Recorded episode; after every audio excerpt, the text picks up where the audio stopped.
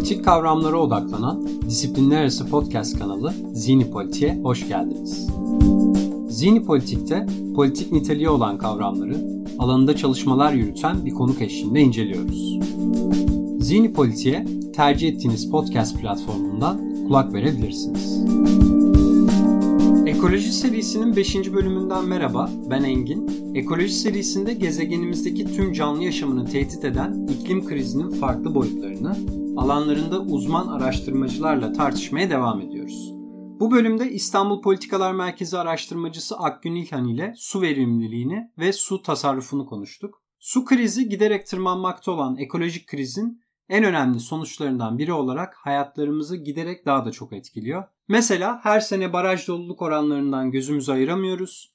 Yağış miktarını gün be gün takip ediyoruz ve her sene acaba bu sene yeterli suyumuz olacak mı gibi cevabından emin olamadığımız kaygı verici sorularla boğuşuyoruz. Bu noktada su verimliliğini sağlamak su krizine çözüm niteliğinde önemli bir öncelik olarak değerlendirilebilir. Peki suyun verimli kullanımı nasıl olur? Bireyler, özel şirketler, yerel yönetimler ve devletler bu konuda neler yapabilir? Suyun üzerindeki talep baskısı nasıl azaltılabilir? Suyu temin etmek için yeni barajlar inşa etmek gerçekten bir çözüm mü? Yoksa daha başka sorunlara mı yol açıyor? Kirli sudan farklı olan gri suyun geri kullanımı neden önemli? Suyun doğal döngüsü nasıl sağlanabilir? Yağmur sularını gerçekten verimli bir şekilde değerlendirebiliyor muyuz? Ambalajlı içme suyu üreticilerinin sağladığı su gerçekten temiz mi? Tüm bu soruların cevaplarını araştırmacı Akgün İlhan ile konuştuk. Gerçekten çok öğretici ve keyifli bir sohbet oldu. Keyifli dinlemeler. Evet, e, kaydettiğimiz bir önceki suya erişim krizi bölümünün e, esas içeriği suya erişim krizinin kökenleri ve iklim kriziyle olan bağıydı. E, dinleyiciler ilk suya erişim krizini e, dinleyebilirler. E, daha çok sorun tespitiyle alakalıydı. Tabii e, somut önerileriniz de oldu. Ve bu bölümde aslında su verimliliği, su hakkı ve su tasarrufu konularına da kısaca değinmiştik. Suya erişim krizinde çözüme giden yolda su verimliliği büyük bir önem kazanıyor. Yani tartıştığımız şey yani tartıştığımız çözüm aslında su verimliliği. E, bu su verimliliği nasıl sağlanır? Suyun veri, verimli kullanımından neyi anlamalı? Şimdi verimlilik deyince bizim aklımıza şu gelmeli. Çok net bir şekilde söyleyeceğim. Aynı işi ne iş yapıyorsak artık, ne üretiyorsak, aynı işi daha az su kullanarak yapmak. Yani bu ne demektir? Daha az su kullanarak yapmak şu demektir. Daha az su tüketmiş olursunuz ve e, suyu daha az kirletmiş olursunuz. Yani su ayak izini azaltmak. Su ayak izi dediğimiz kavram da e, pek çok dinleyicimiz duymuştur bunu zaten. Her malın ve hizmetin biliyorsunuz bir su ayak izi var.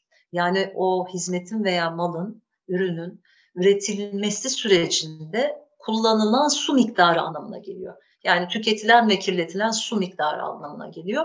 Zaten bu ekolojik ayak izi dediğimiz yani bir malın veya hizmetin üretilmesi sürecinde kullanılan bütün doğal kaynaklar, enerji e, ve ortaya çıkan kirlilik dediğimiz şey ekolojik ayak izi. En önemli bileşenlerinden bir tanesi de su ayak izi.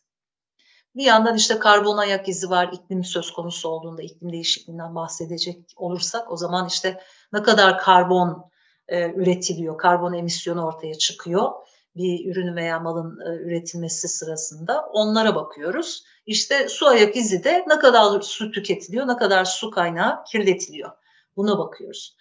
Kentlerde mesela kentlerde baktığımızda su ayak izine su ve kanalizasyon idareleri, belediyeler, vatandaşlar su ayak izini azaltmalı ki su, suyu verimli kullanmış olalım.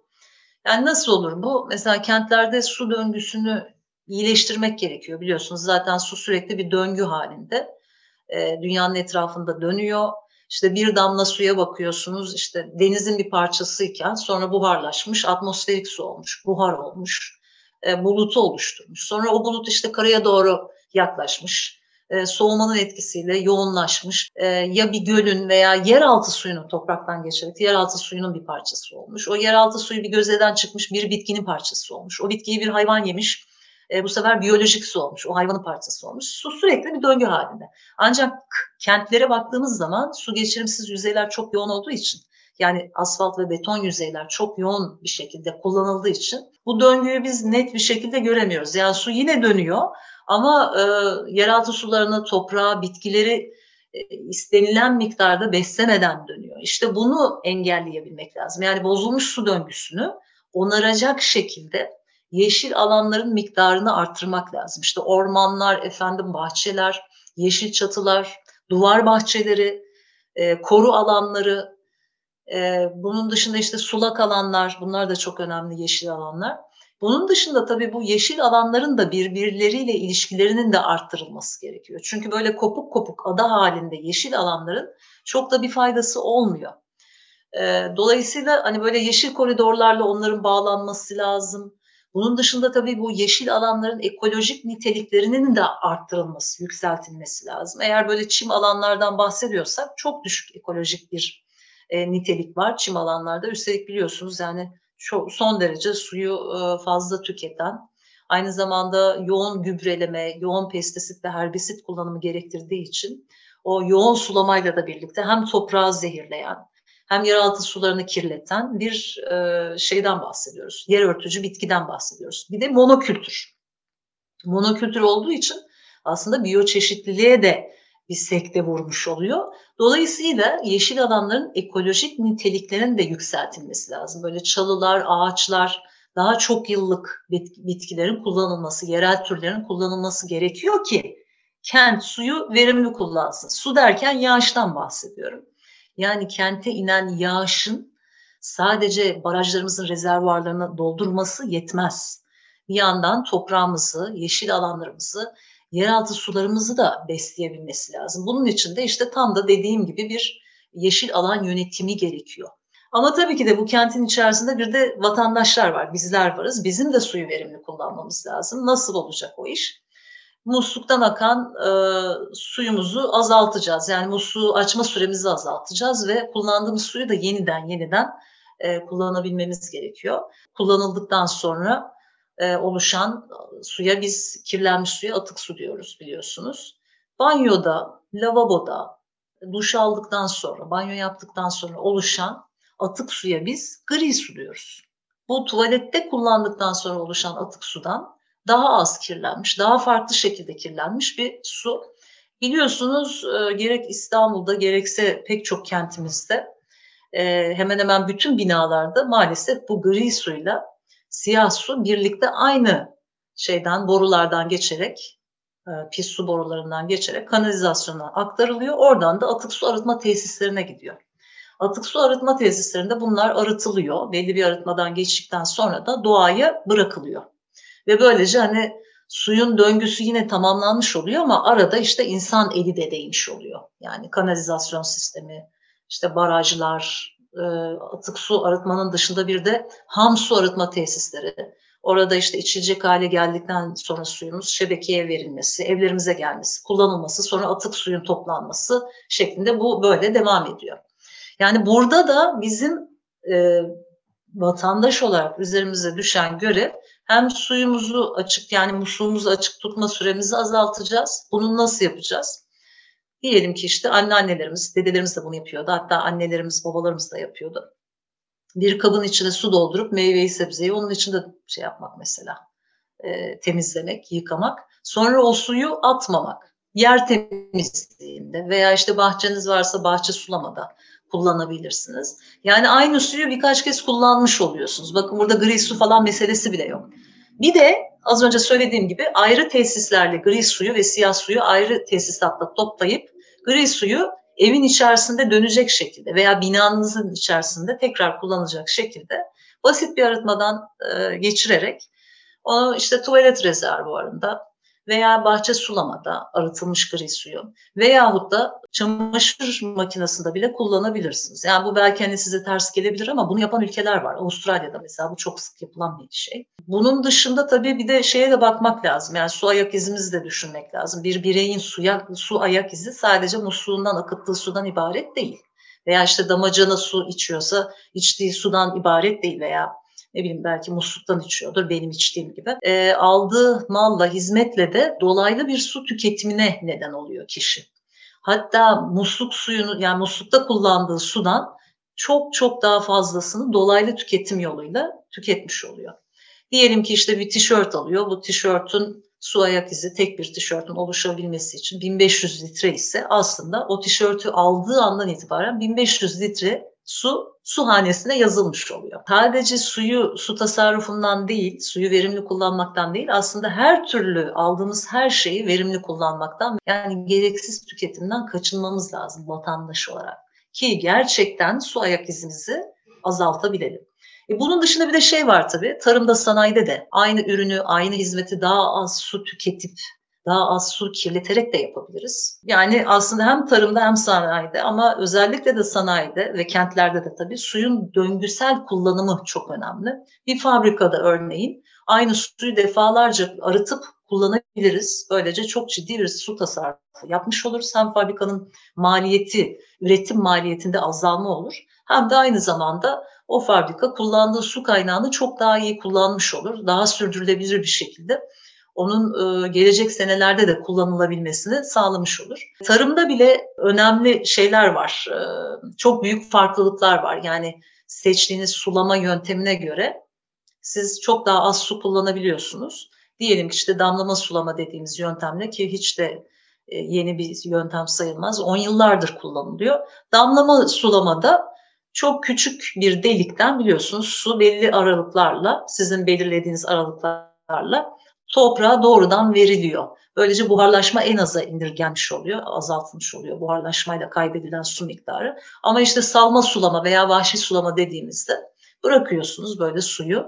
Tarlanın suyun içinde kalıyor ve onun yüzde doksanı falan buharlaşıyor. Yani daha verimli sulama yöntemleri de tarımda da aynı şekilde çok ciddi bir e, su verimliliği ve dolayısıyla su tasarrufu sağlayabilirsiniz. Yani dört bir koldan bunun için uğraşmak, böyle bir hedef koymak lazım. Çünkü iklim değişikliği çağında artık bundan başka bir çaremiz yok. Daha fazla baraj yapamayız. Deniz suyunu tuzundan belki arındırabiliriz, böyle su arzını artırmış olabiliriz ama onun da çok büyük ekolojik maliyetleri var. Enerji maliyeti, hatta su ayak izi bile çok yüksek. Desalinasyon teknolojisi dediğimiz deniz suyunu tuzundan arındırma teknolojisinin. Yani bu su arzını artırmak yerine su talebini aşağıya çekecek yani su tasarrufu, su verimliliği yöntemleriyle e, su talebini aşağıya çekecek yöntemleri ve politikaları benimsememiz lazım. Hem vatandaş olarak hem de devletin her e, kademesinde bunun olması lazım. Yerel yönetimlerden tutun da bakanlıklara kadar bu şekilde olması gerekiyor. Yani şeyi yakaladım. Bu gri su kullanımı ile siyah su kullanımı arasındaki bu ayrıma gitmenin önemi ve farklılığı nedir? Yani şu anki uygulamasında arıtma tesislerinde bu su e, hem siyah su hem e, gri su beraber e, birlikte arıtılıyorlar, gidiyor. birlikte gidiyorlar. Bunu neden böyle yapmamalıyız? Yani nasıl bir artısı olacak? Bunu açabilir misiniz? Mesela İstanbul'da %90'dan fazla su kullanımı, bütün İstanbul'un su kullanımının %90'ından fazlası evlerde kullanılan su. Şimdi düşünün bütün evlerde bu gri suyun ayrı olarak toplanıp tekrar kullanıldığını. Bu nasıl bir fayda sağlar bize? Bir kez evde kullandığımız yani evde oluşturduğumuz atık suyun yarısından fazlası gri su zaten. Şimdi onu tekrar düşünün. Yarısından fazlasını tükettiğiniz suyun tekrar kullanabiliyorsunuz. Bu ne demek? Her şeyden önce bireyin su masrafının azalması demek. Yani su faturası yarıya inecek neredeyse. Ama bundan çok daha önemlisi bence e, o suyu tekrar kullandığımız için bizim bu barajlarımız işte yeraltı suyu çekiliyorsa mesela İzmir'de olduğu gibi çoğu şey yeraltı suyundan geliyor su kaynakları. Orada da işte bu birincil su kaynakları dediğimiz temiz su kaynakları üzerindeki talep baskısı, kullanım baskısı azalıyor. Belki yarı yarıya azalıyor yani duruma göre değişir. Eğer bunu bütün evlerde yapabilseydik, binalarda yapabilseydik gri suyun yeniden kullanımı. Bizim bu atık su arıtma tesislerine giden suyun yarı yarıya azalması da demek. Atık su tesislerinin %100 kapasite çalışması yerine %50 kapasite çalışması demek. Daha az emek harcanması demek daha az kimyasalla çünkü bir arıtma sistemi var orada. Daha az kimyasal kullanıyorsunuz. E, ve hani atık su arıtma tesisleri üzerindeki baskınız da yarı yarıya iniyor demek. O nedenle yani her anlamda çok büyük faydası oluyor. Ayrı ayrı toplanmaları gerek. Ama şey çok önemli. Bina ölçeğinde veya kendi dairenizin ölçeğinde yapsanız daha iyi olur dedim ya ben. Hakikaten de öyle olmalı. Çünkü bilemiyorsunuz hani sizin daireniz dışında veya sizin binanızın dışında bu gri suyun hepsinin ayrı olarak toplanması bambaşka bir olay. Yani gri suyun içerisinde hiçbir şekilde mesela dışkı olmaması lazım. Herkese güvenemiyorsunuz böyle bir konuda. O yüzden hani insanların da şey olması lazım. Yani bundan emin olması lazım ki her şeyde olduğu için olduğu gibi bütün yöntemlerde olduğu gibi insanlar güvendikleri e, bir ortamda bunun doğru olduğuna inandıkları zaman bu yöntemi uygulayacaklardır. O yüzden ben bina ölçeğinde en fazla olmasının daha uygun olduğunu düşünüyorum. Bu aynı zamanda vatandaşın su bilincini de yükselten bir şey. Yani kirlettiğiniz şeyi tekrar temizlemek zorunda hissediyorsunuz. Dolayısıyla hani daha az kirletmenize bile, daha az su kullanmanıza bile neden olabilir diye düşünüyorum. Yani pek çok yönü var gördüğünüz gibi. Bir de şeyi yakalamıştım. Siz ben musluk suyundan e, içme suyunu sağlıyorum dediniz. E, Türkiye gibi bir ülkede yani musluk suyundan e, temiz su, temiz içme suyu elde edemiyoruz. Bunu nasıl yapıyorsunuz? Ya aslında bizim çok ön yargımız var bu konuda. Yani hepimizin var. Bunu kabul edelim. Özellikle bu 1990'lı yıllarda e, çok büyük bir e, su hizmetleri, büyük bir krizin içinden geçti. Ve o dönemde de bu krizi atlatırken maalesef hani altyapıyı, su altyapısını iyileştirmekten çok biz böyle içme suyu ayrı, kullanma suyu ayrı diye bir karar verdik. Yani yollarını ayırdık ikisinin. Ve o noktada özellikle bu damacana şirketleri, ambalajlı su şirketlerinin yükselmeye başladığı dönem işte. Ben üniversite yıllarında ki 91'de girdim üniversiteye. Yani böyle bir dünya, şu anki dünyayı hayal bile edemezdim. Yani herkesin elinde pet şişeler, insanlar su içiyor. Şehir hayatının da ayrılmaz bir parçası. Hatta hiking etkinliklerine gittiğinizde doğada bile e, dolaşırken bakıyorsunuz insanların elinde pet şişeler var.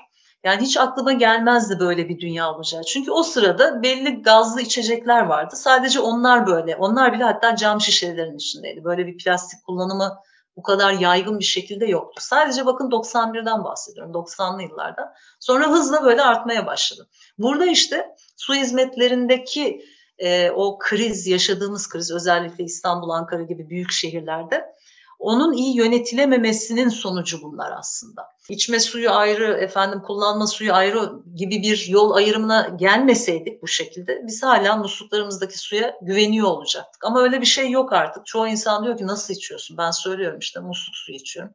Hocam ne yapıyorsunuz siz falan? Halbuki gittim gördüm ve bu su ve kanalizasyon e, idarelerindeki o muazzam yapıyı gördükten sonra sular nasıl arıtılıyor, arıtıldıktan sonra nasıl şehre veriliyor. Bunu gördükten sonra ambalajlı su şirketlerinde yaşadığımız biliyorsunuz 2012 yılında çok ciddi bir kriz vardı. Onu bir hatırlatmak lazım aslında yani yeri gelmişken. 2012 Temmuz'uydu. Ambalajlı suların nasıl sağlıksız koşullardaki dolum tesislerinde üretildiğini, işte bu cam, pet ve plastik damacanalarla soframıza kadar gelen bu suyun sağlığımızı nasıl tehdit ettiği ortaya çıktı. Hatta Sağlık Bakanlığı'nın kendi verileriyle ortaya çıktı. Bir televizyon programında bu Sağlık Bakanlığı'nın kendi sitesinden rahatlıkla o dönemde ulaşabileceğiniz verilere baktığınızda pek çok e, şeyin su e, firmasının e, ve dolum firmasının bu kurallara uymadığını, belirlenen şeylerin üzerinde, limitlerin üzerinde kirleticilere sahip olduğunu gördük. 114 firmanın sularında kirlilik tespit edilmişti. Yani dediğim gibi işte Mehmet Ali Önel'di galiba. Deşifre diye bir programda, bir televizyon programında e, bir haber sunucusu e, bunu söylemişti. Ve programda çeşitli satıcılardan alınan 55 damacananın 41'inde e, yani %75'inde koliform bakteriler bile tespit edilmiş. Yani bırakın şeyi ne denir ona kimyasal kirliliği bırakın yani bakteriyolojik kirlilik de tespit edilmiş durumdaydı. Çok ciddi bir şey yani bu gerçekten hani bir televizyon programında bir sunucu bunu fark ediyor ve bunu gündeme getiriyor ve en korkuncu da Sağlık Bakanlığı'nın sitesinde zaten yer alan verilere bakarak yapıyor bunu yani. Biraz böyle hani bunu da fırsata çevirdiler. Damacana sularının fiyatları yükseldi. Böyle bir noktadayız yani. Ben şimdi niye ambalajlı suya güveneyim ki? Bunun üzerindeki denetim bizim şebeke sularının üzerindeki denetimden çok daha az, çok daha frekansı da düşük yani işte 3 ayda bir yapılıyorsa e, şeyler mesela İSKİ'de İstanbul Su ve Kanalizasyon İdaresi'nde bu günde 300 küsür noktadan 24 saat, 365 gün boyunca yapılan bir şey. O yüzden benim kamunun suyuna Çok daha fazla güvenim var. En ufak bir sıkıntı olsa vatandaş zaten haber ediyor. Sular işte sarı akıyor diyor veya başka bir şey diyor. O nedenle ambalajlı suyun e, kullanımını ben açıkçası kendi sağlığım açısından da toplum sağlığı açısından da hiç yerinde bulmuyorum, doğru bulmuyorum. Bir de bir yandan da tabii doğada çok ciddi anlamda bir plastik birikimine neden oluyor. O hem damacana şişeler hem de e, bu PET dediğimiz işte bir sefer kullanıp attığımız tek kullanımlık plastikler. Biliyorsunuz bunlar yok olmuyor doğada. Bazen yanlış anlaşılıyor bu durum. Ya işte ömrü 200 seneymiş hocam dedi bir gün birisi konuşurken. 200 sene sonra yok oluyor falan. Bir dakika dedim. Hiçbir şey yok olmuyor. Doğada hiçbir şey yoktan var olmuyor, vardan da yok olmuyor. Sadece dönüşüyor. Ve biz o makroplastikleri mikroplastikler olarak soluyoruz, yiyoruz, suyla içiyoruz ve artık biz zaten homoplastikus olmuş durumdayız. Yani vücudumuzun her noktasında mikroplastikler, nanoplastikler yüzüyor. Çünkü su kirleniyorsa hava kirleniyor, hava kirleniyorsa toprak kirleniyor, toprak kirleniyorsa hepsi birlikte kirleniyor. Ve tüm bunlar kirlenirken bizim bedenimiz de aynı kirlilikten payını alıyor. Birkaç ay önceydi, Guardian'da çıktı hatta. Çok önemli bir gazete biliyorsunuz, ciddiyeti yüksek bir gazete. Orada e, insan plazentası içerisinde şey oldu, mikroplastikler olduğu ortaya çıktı. Yani bu noktaya geldik. Bu çocuğun ne günahı var? Doğmamış çocuğun ne günahı var? Ben böyle bir sektöre, ambalajlı sektörden bahsediyorum. Özellikle plastik kullanımı açısından. E, hiçbir şekilde hani destek olmak istemiyorum. O nedenle de ambalajlı su içmek istemiyorum. Hem politik anlamda içmek istemiyorum hem de sağlığıma da uygun olduğunu düşünmüyorum. Yine bir çalışma yapılmıştı 2016 yılında. Dünyanın beş kıtasından farklı şehirlerde e, hem ambalajlı su örnekleri almışlar. Yani böyle belli markalar. Bizim ülkemizde de olan birkaç marka var. Bir yandan da aynı şehirlerdeki şebeke suyundan örnek almışlar ve kıyaslama yapmışlar. Hangisi mikroplastik açısından, mikroplastik kirliliği açısından daha kirli diye. Ve şey çok net bir şekilde ortaya çıkmış. Şebeke sularındaki mikroplastik kirliliği, ambalajlı sulardaki mikroplastik kirliliğinin yarısı kadar çıkmış. Yani mikroplastikten kaçış yok zaten de en azından ambalajlı sularda bunun iki kat daha fazla olduğunu görüyoruz. Yani elbette ki bu zaten beklenen bir şey. Çünkü plastiğin içinde bekleyen bir şey. Gerek güneş ışığıyla gerek işte aldığı darbelerle taşınırken o şeyler, e, pet şişeler, gerekse zaman içerisinde bazen işte sıcaklığı, sıcaklığın da etkisiyle çeşitli nedenlerle e, bir parça şeyi aslında mikroplastiği salıyorlar suya. Yani bu zaten beklenen bir şey. Ama biz bunu düşünmüyoruz. Yani el değmeden üretildi falan diyorlar. Sanki şey el değerek üretiliyor. Yani bu İSKİ'den gelen su, ASKİ'den, İSSU'dan hangi kanalizasyon idaresi söz konusuysa yani dinleyicilerimiz nerede yaşıyorsa ona göre düşünsünler. Ee, çok daha temiz, çok daha güvenilir, çok daha fazla, e, çok daha sık bir şekilde kontrol edilen sular. Ben güveniyorum o nedenle de içiyorum. Biraz bekletmeniz lazım. Yani tek sorunu içindeki klorun fazla olması. Onun da bir nedeni var. Yani klor biliyorsunuz pahalı bir malzeme. Durup dururken bunu fazla kullanma nedenleri yani hadi biraz daha şey olsun diye yani kötülük olsun diye yapmıyorlar bunu. Su ve kanalizasyon idarelerinin en büyük problemi bu suyu arıtma tesislerinden saldıklarında şebekeye tertemiz su ama yol boyunca veya Yol boyuncayı bırakın. Sizin binanıza girdiği zaman eğer binanızdaki borular yenilenmediyse orada kirlenme ihtimali var. Dolayısıyla bu ihtimali ortadan kaldırabilmek için kloru e, veriyorlar suya. Yapılacak bir şey yok. Ama siz onu içmek istiyorsanız işte bir saat falan bekletseniz, bir, bir buçuk saat. Onun içinde zaten o gaz klordan zerre kalmayacak. Dolayısıyla kloru da olmayan bir su içmiş olacaksınız. Lezzet konusuna gelince o birazcık hani şeyle ilgili, alışkanlıkla ilgili diye düşünüyorum. Neye alışırsanız onu beğeniyorsunuz. E, bu, bu suyun da tadına alışmak mümkün yani. Çünkü daha temiz olduğunu bildiğiniz bir şeyi ve çok daha ucuz olduğunu da bildiğiniz bir şeyi içiyorsunuz. Şimdi belki dinleyicilerimiz şey diyebilir nasıl yani daha ucuz? Elbette ki daha ucuz. Bir düşünün bir pet şişedeki e, yani ne oluyor 50 santilitrelik yarım litrelik bir pet şişedeki suya ne kadar para verdiğinizi düşünün. Bir de bir metre kübüne şebeke suyunun ne kadar para verdiğinizi düşünün. Bir kıyaslama yapın bakalım. Ne kadar büyük bir fark var e, şey anlamında, maliyet anlamında, ödediğiniz para anlamında. Orada da bir sıkıntı var yani. Bütün bunları düşündüğüm zaman ben elbette ki diyorum ki şebeke su içelim. Ve zaten de öyle yapıyorum yani her anlamda hem e, doğaya saygımı göstermiş oluyorum hem e, güvendiğim bir şeyi bedenime almış oluyorum hem de sağlıklı yaşamış oluyorum.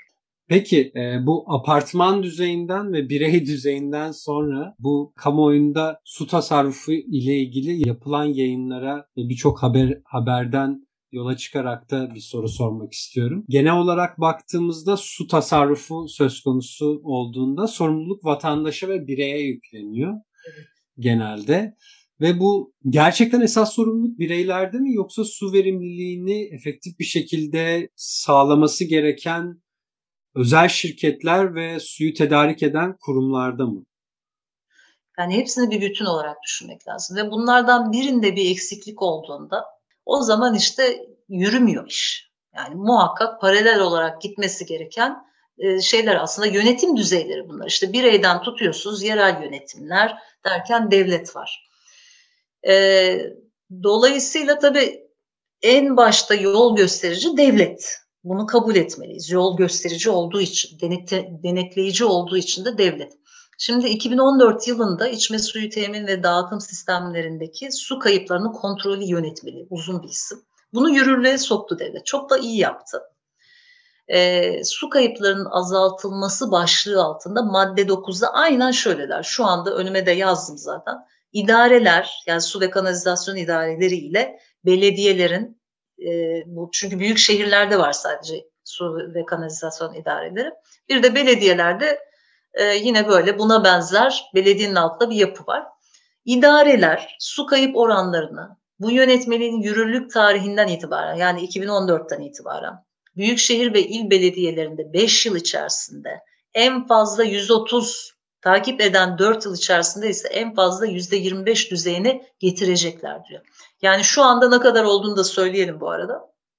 Şu anda %37'ye düşmüş durumda ama e, 2016 falandı sanırım.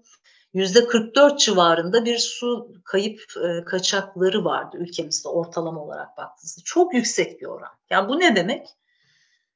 Musluğunuza gelinceye kadar suyun yani şebeke suyu musluğunuza gelinceye kadar %44'ü yolda kayboluyor demek. Kayboluyor derken yok olmuyor tabii. Yani borulardaki patlaklardan, çatlaklardan, işte su depolarındaki sızıntılardan e, kaynaklanan böyle kayıplar yaşanıyor.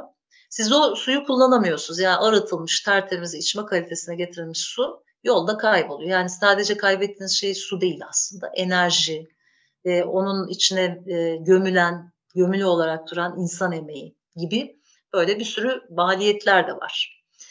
Bunu kaybetmek çok ciddi bir kayıp demek. Hele özellikle de böyle kuraklıktan bu kadar etkilenen bir ülkede böyle sıklıkla kuraklıkların kuraklığın yaşandığı, iklim değişikliğinden ciddi şekilde etkilenen bir ülke için ve su kaynakları e, hızla kirlenen bir ülke için, nüfusu hızla artan bir ülke için çok ciddi bir mesele bu. Dolayısıyla devlet de bu konuyu el attı ve dediğim gibi 2014'te bunu yaptı. Ne yapacak? Büyük şehir belediyeleri 5 yıl içerisinde yani 2019 oluyor. 2014'te bu yürürlüğe geçtiği, girdiği için 5 yıl içerisinde %30'la indirecek yani yüzde 44'ten diye düşünelim ki bazı şehirlerin yüzde 80 bu arada. Yani ortalaması, Türkiye ortalaması yüzde 44. Takip eden 4 yıl içerisinde yani 9 sene içerisinde ise bunu yüzde 25'e indirmiş olacak. İstanbul'da zaten yüzde 23 bu arada. İstanbul bu konuda ileride. Diğer belediyeler ise yani büyük şehir olmayan belediyelerden bahsediyoruz. Onlar da 9 yıl içerisinde en fazla yüzde 30, takip eden 5 yıl içerisinde ise en fazla yüzde 25 üzerine indirecekler. %44'ten dediğim gibi şu anda %37'ye bir iniş oldu. Ancak bu yeterli değil. Bakın 2021 yılına gelmiş durumdayız. Hedeflerde Ve tutmamış. Aslında. Hedefler tutmuş. Aynen. Yani o nedenle de hatta şey olmuş. Bu hedefler bir öteki tarihe ertelenmiş durumda. Yeni bir yönetmelik maddesi eklendi buna ve e, tarihleri ötelediler. Halbuki bu konuda çok ciddi davranılmalıydı. Yani bu kadar önemli bir meselede böyle hedefleri şey yapmayacaksınız yani ötelemeyeceksiniz daha ileri bir tarih. Ki bana sorarsanız yüzde 25 de çok yüksek. Yani yüzde 25'i böyle aa çok iyi falan diye bakmayalım. Ya gelişmiş ülkelerin ortalaması %10 ile 20 arasında değişiyor. Bazı ülkeler var. Lüksemburg'da %2. Yani Berlin kent olarak söyleyeyim. İstanbul'la kıyaslarsak %5. Yani demek ki istenirse olabiliyor. Bu kayıp kaçaklar çok azaltılabiliyor. Yeter ki niyet edilsin. Elbette ki şöyle bir durum var. Belediyelerin bunu yapabilmesi için çok ciddi bir maliyeti var bu işin. Yüksek miktarda para e, şey yapılması lazım, harcanması lazım ve belediyelerin bütçeleri bazen zorlanıyor ama artık şey yani iklim değişikliği çağındayız biz. Su arzını artırmanın en garanti yolu, en garanti stratejisi su talebini azaltmak. Onun için de su kayıplarını azaltmamız gerekiyor yani. Gerçekçi ama mümkün mertebe böyle yüksek hedefler seçilmeli. Yani işte biz bunu niye yüzde ona indirmeyelim ki? Niye yüzde yirmi beş yani? Niye bu kadar yüksek tutuyoruz? Ee, yüzde onlara indirebilmemiz lazım. Ama bir yandan da şey var, tam da sorunuzu aslında cevaplıyor. Belediyelerin başında zaten çok yük var, çok iş var. Yerel yönetimlerin üzerinde her şey aslında. Özellikle su yönetiminde, kentteki su yönetiminde tabii.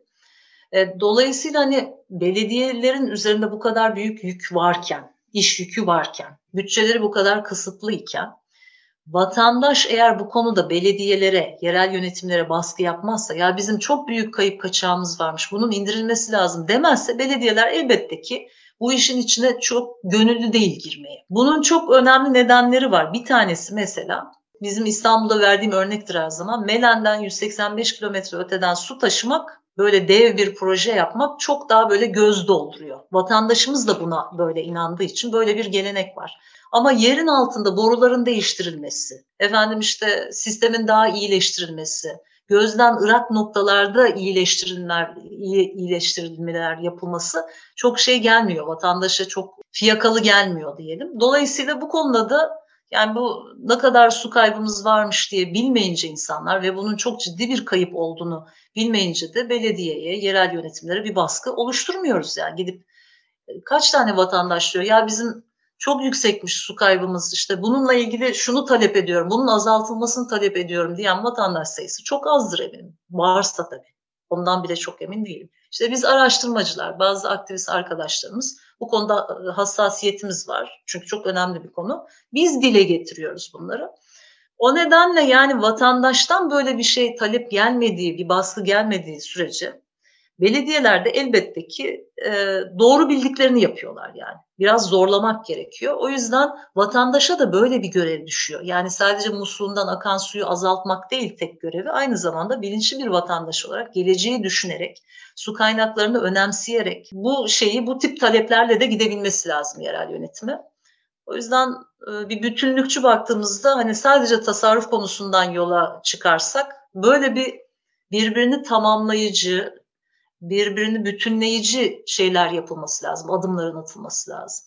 Ama %44 gerçekten çok ciddi bir miktar. Yani arada bir asimetri varmış gibi duruyor. Yani Doğru. bireyin... Yani yarısı gidiyor neredeyse evet. de. Yani cebinizde bir delikle dolaşıyorsunuz. 10 lira atıyorsunuz.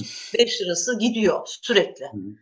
Şimdi %37'ye inmiş ama ya bu o da, da çok, çok yüksek. Değil yani. O da çok gibi, yüksek. Harcanan paralar buralara harcansa mesela Melen'den 185 kilometre öteden su taşımak yerine bunu yapsak evet. e, bence ona harcanan para buraya gitse kesinlikle bu mesele çözülebilir. Melen'den buraya su taşımak kötü bir şey mi e, yoksa onu da yapalım onu da yapalım gibi bir e, bakıştan dolayı mı diyorsunuz? Böyle diyorum Engin Bey iyi ki bunu sordunuz çünkü bazen yanlış anlaşılabiliyor. Şimdi Melen'den su taşıma projesi mühendislik harikası bir proje. Çok önemli bir proje. Şimdi bu anlamda bunun hakkını yiyemeyiz. Yani bir mühendislik işi olarak çok iyi bir proje. Ama biz burada artık mühendislik perspektifinin dışında daha geniş bakmamız lazım. Yani geleceğe yönelik de düşünmemiz lazım. İklim değişikliğini hesaba katmamız lazım. Melen'de yapılan proje biliyorsunuz bir baraj var bir de hatlar var yani. Henüz baraj tamamlanmadı çünkü baraj duvarında çok ciddi bir çatlak çıktı.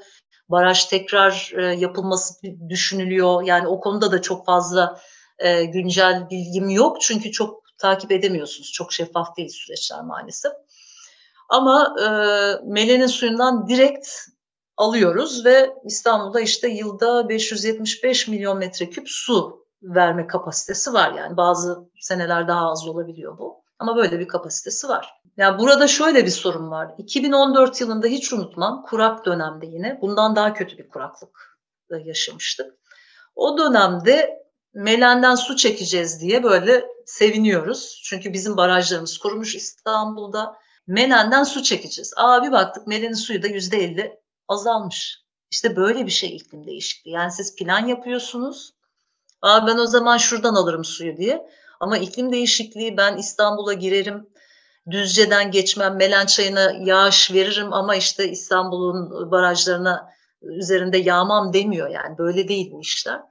Ee, iklim değişikliği dediğimiz ve onun sonucunda ortaya çıkan bu kuraklık bütün bölgeyi hatta bütün ülkeyi etkilediği için aynı bu sene olduğu gibi orada da su azalması söz konusuydu. E ne yapacağız o zaman biz? Her tarafta azalıyorsa nereye baraj kurarsanız kurun çok anlamlı olmuyor yani artık. Yapabileceğiniz, kontrol edebileceğiniz şey şu. Daha az su tüketmek. Yani su tasarrufu konusunda biz e, adım atabiliriz. Şimdi bir yandan da şöyle bir tarafı var işin. Madem sordunuz şimdi ben böyle anlatacağım bol bol. Ya ben daha geçen e, birkaç hafta önce zaten oralardaydım. Yani Kırklareli'ne gittim mesela. Oradan da işte iki tane barajdan su taşınıyor bize. 1990'lı yıllarda yapıldı. Papuçdere ve Kazandere barajları.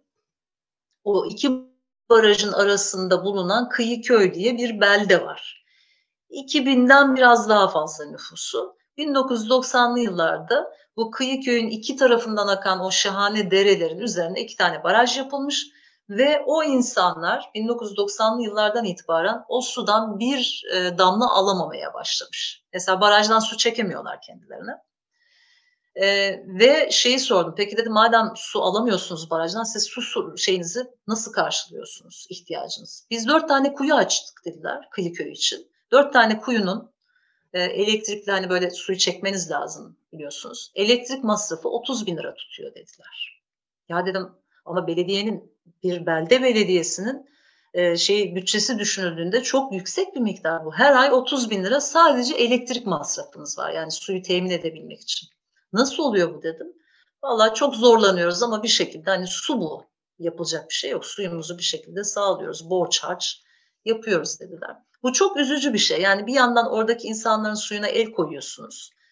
Yani kırsaldaki insanların suyuna el koyuyorsunuz. Bir yandan da onlara bir baraj yaptıktan sonra su çekme hakkını bile tanımıyorsunuz. İşte Melen için de aynı şey geçerli. E, Melen Barajı yapılacak diye 2016 yılında e, birkaç tane köy ve beldenin nüfus şeyi e, insanlar köyü boşaltmak zorunda kaldı. Tamam bu insanlara toprakları için bir takım bedeller ödendi. Orada bir şey olmadı, orada bir sıkıntı yok ama bu insanlara kimse sormadı ya siz burada bir baraj olacak, köyünüzü terk etmek ister misiniz diye sormadılar. Hiç şansları yoktu. Dolayısıyla köylerini terk etmek zorunda kaldılar. Fındıkçılıkla zaten geçimini sağlayan insanlar. Fındık ağaçları kesildi bu insanların ve 2016 yılından beri bu baraj bir türlü bitemiyor.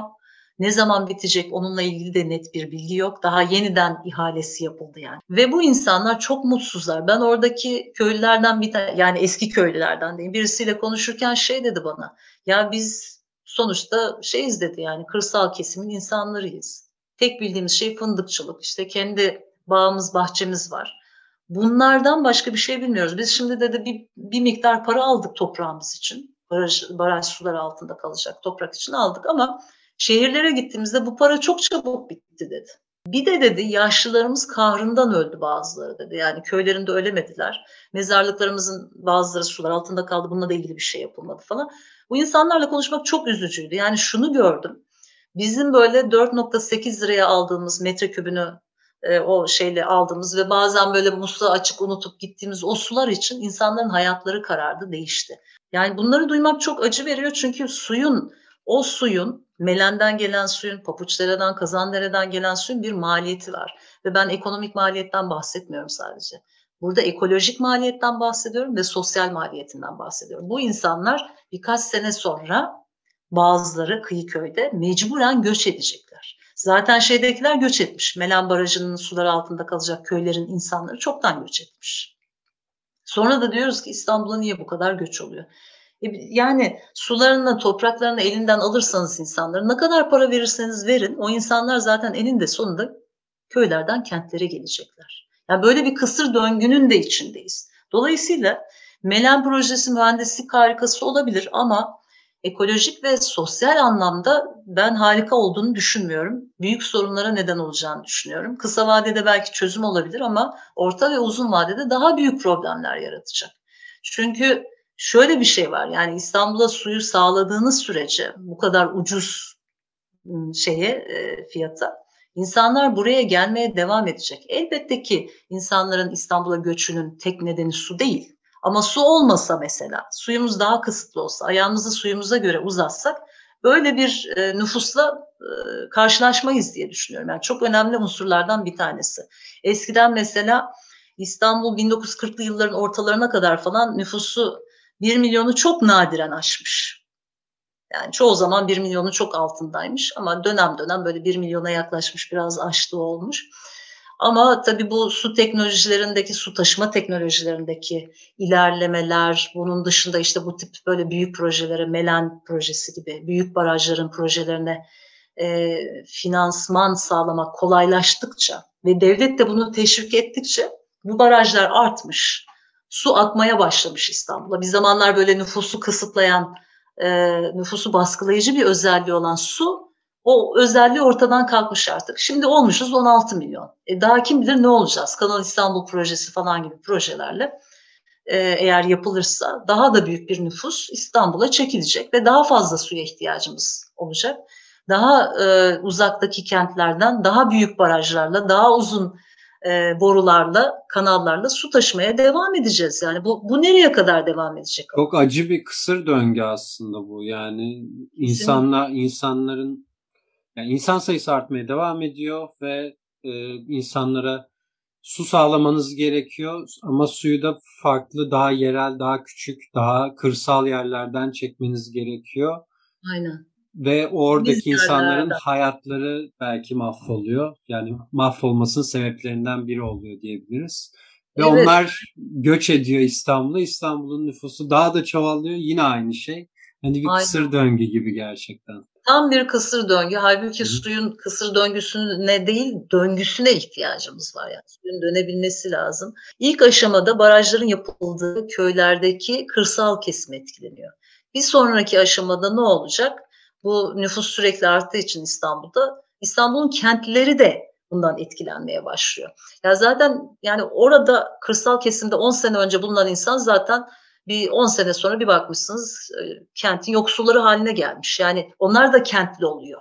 Yani kırsal kesim de kentleşiyor bu nedenle. Bir de hani az önce dediğim gibi 2014 yılındaki o kurak dönemde Melen'de de yani çok ciddi bir Melen'in çayında da suyunda da çok büyük düşüş olmuştu. E ne yapacağız biz yani? Bir sonraki aşamada kentliler, bir sonraki aşamada gelecek kuşaklar falan böyle katman katman büyüyen bir çevresel adaletsizliğin şeyi oluyor, nesnesi oluyorsun. O nedenle bu kısır döngüyü tam da sizin dediğiniz gibi e, şey yapmak lazım. Yani bir noktada durdurmak lazım. Çünkü bu böyle olumsuzluklar birbirini besleyerek, kar topu misali büyüyerek devam ediyor.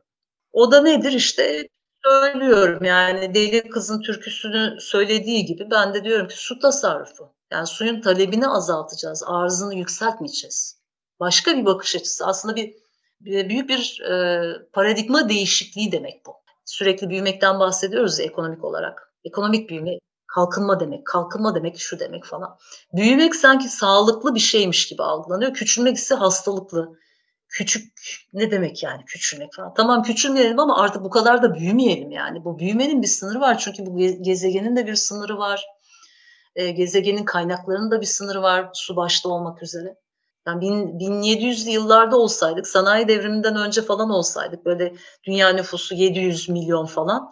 O zaman belki bu yaptıklarımızı yapabilirdik ama artık 8 milyara yaklaşmış bir dünya nüfusu, kaynakların çoğu tükenmiş, su gibi kaynaklar ise yani sürekli dönen kaynaklar ise büyük oranda kirlenmiş ve iklim değişikliğinin de etkisiyle bu kaynaklara ulaşmak da zorlaşmış, daha maliyetli hale gelmiş bir dünyada biz artık böyle davranmaya devam edemeyiz. Yani artık büyümenin de bir sonu var diyorum ben. Buna hani e, uluslararası literatürde de degrowth deniliyor biliyorsun. E, oraya da bir selam çakmış olalım Dibrova'da. Son bir sorum olacak.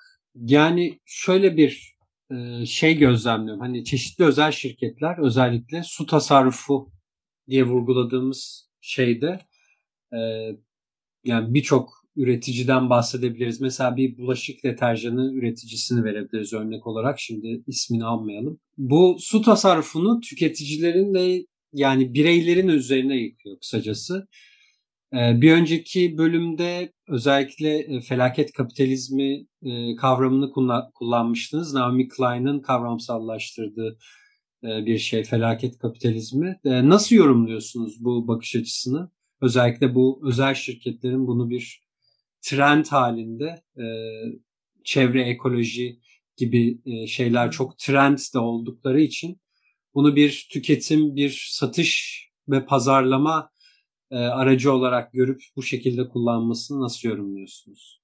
Ya tabii e, önemli bir nokta bu da e, fırsatlara dönüşüyor krizler yani çok net bir şekilde. İşte 2012'deki damacana su krizinde de e, şey demişlerdi yani işte bizim bu damacanaları yıkamak için daha uzun süre daha yüksek sıcaklıkta suyla temizlememiz lazım. İşte o da çok masraflı oluyor falan ve krizi bahane edip bir anda damacana sularının e, şeyinin fiyatlarını yükselttiler. Bu mesela başka bir çeşit fırsatçılık. Sizin dediğiniz ise biraz daha böyle hani greenwashing dediğimiz belki de bu noktada blue washing dememiz lazım suyla ilgili olduğu için.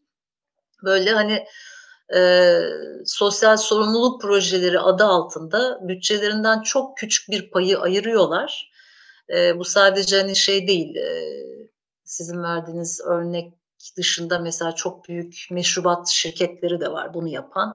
İşte milyarlarca dolar kazanıyor ama bütçesini kazandığı paranın mesela atıyorum yüzde 0.1'ini bu sosyal sorumluluk projelerine veriyor gibi Ondan sonra orada da güzel bir reklam yapıyor. İşte böyle yapmalı, vatandaş şuna dikkat etmeli falan gibi. Yani vatandaş kadar devletin de yapması gereken şeyler var. E, yerel yönetimlerin yapması gereken var. Bir de tabii şey de var yani artık devlet nedir yani? Hepimiz devletin parçasıyız.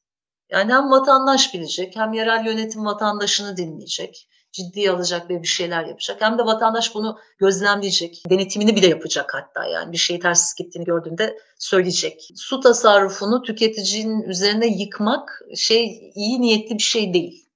Yani özellikle de bunu şirketler yaptığında.